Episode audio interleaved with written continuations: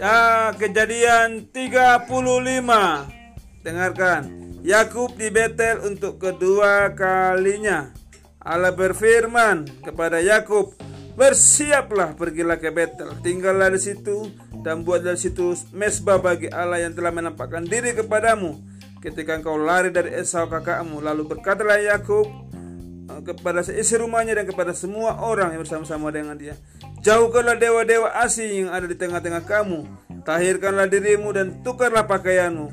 Mari kita bersiap dan pergi ke Betel. Aku akan membuat mesbah di situ bagi Allah yang telah menjawab aku pada masa kesesakanku, yang telah menyertai aku di jalan yang kutempuh.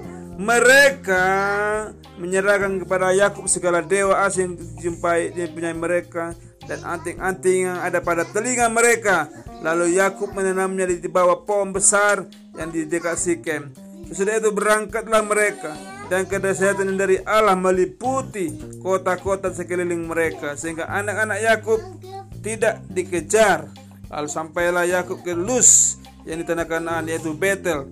Ia dan semua orang bersama-sama dengan dia didirikannya mesbah di situ dan namanya tempat itu El Betel karena Allah telah menyatakan diri kepadanya di situ ketika ia lari terhadap kakaknya. Ketika Deborah inang pengasuh Ribka mati, dikuburkanlah di sebelah hilir Betel di bawah pohon besar, di bawah pohon besar yang dinamai orang pohon besar penangisan. Setelah Yakub datang dari padang Aram, maka Allah menampakkan diri kepadanya dan memberkati dia. Firman Allah kepadanya, "Namamu Yakub, dari sekarang namamu bukan lagi Yakub, melainkan Israel." Itulah yang akan menjadi namamu. Siapa namanya? Israel. Israel. Itulah maka Allah menamai dia Israel. Lagi firman Allah kepadanya, Akulah Allah yang Maha Kuasa. Beranak cucu bertambah banyak satu bangsa. Bahkan sekumpulan bangsa-bangsa akan terjadi daripadamu dan raja-raja akan berasal daripadamu. Dan negeri ini yang telah kuberikan kepada Abraham dan kepada Ishak akan kuberikan kepadamu dan juga kepada keturunanmu. Lalu naiklah Allah meninggalkan Yakub dari dari tempat ia berfirman kepadanya. Kemudian Yakub mendirikan tugu di tempat itu yakni tugu batu. Ia mempersembahkan korban curahan dan menuangkan minyak di atasnya. Yakub menamai tempat di nama di di mana Allah telah berfirman kepadanya Betel.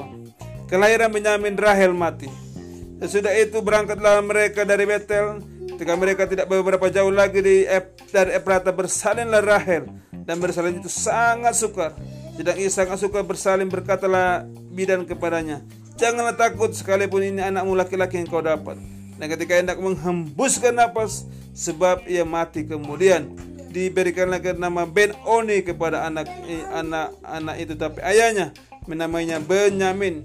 Demikianlah Rahel mati lalu dikuburkan di situ dari jalan Efrata yaitu Bethlehem. Yakub mendirikan tugu di atas kuburnya itulah tugu kubur Rahel sampai sekarang. Sesudah itu berangkatlah Israel. Lalu ia memasang kemahnya di seberang Migdal Eder. Ketika Israel diam di negeri itu, terjadilah bahwa Ruben sampai tidur dengan Bilha, kundik ayahnya. Dan kedengaranlah itu kepada Israel. Anak-anak Yakub, Ishak mati. Adapun anak laki Yakub dan 12 orang jumlahnya, anak-anak Lea ialah Ruben, anak sulung Yakub, kemudian Simeon, Lewi, Yehuda, Isakar dan Jebulon, Anak-anak Rahel ialah ya, ya, Yusuf dan Benyamin. Dan anak Bilha budak perempuan Rahel ialah Dan serta Naphtali. Dan anak Zilfa budak perempuan Lea ialah Gad dan Aser. Itulah anak-anak laki Yakub yang dilahirkannya di baginya di padang Aram. Lalu sampailah Yakub kepada Ishak ayahnya di Mamre dekat Kiria Arba. Itulah Hebron. Tempat Abraham dan Ishak tinggal sebagai orang asing. Adapun umur Israel 180 tahun lalu meninggalkan Ishak ia mati dan dikumpulkan kepada kaum leluhurnya. Ia tua dan suntuk umur. Sa maka Esau dan Yakub anak-anaknya itu menguburkan dia. Amin